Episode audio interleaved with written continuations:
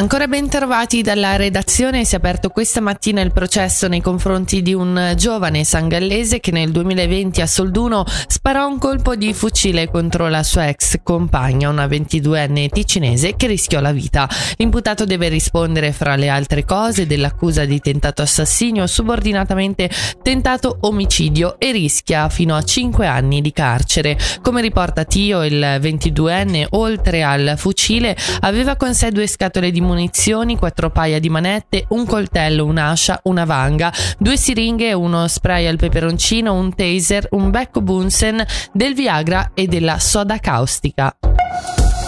Ferite leggere e contusioni per eh, i due protagonisti dell'incidente avvenuto questa mattina sulla bretella autostradale che collega Mendrisio a Rancate. Lo riporta Tio. Il traffico sul tratto di strada interessato è stato chiuso alla circolazione per agevolare le operazioni di soccorso e di recupero dei veicoli.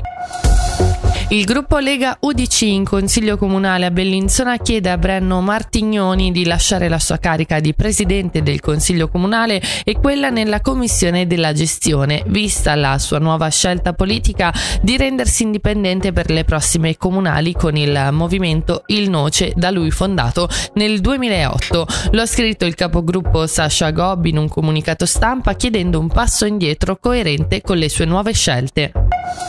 Ora le previsioni del tempo, oggi parzialmente soleggiato a tratti coperto, temperature massime attorno a 6 gradi.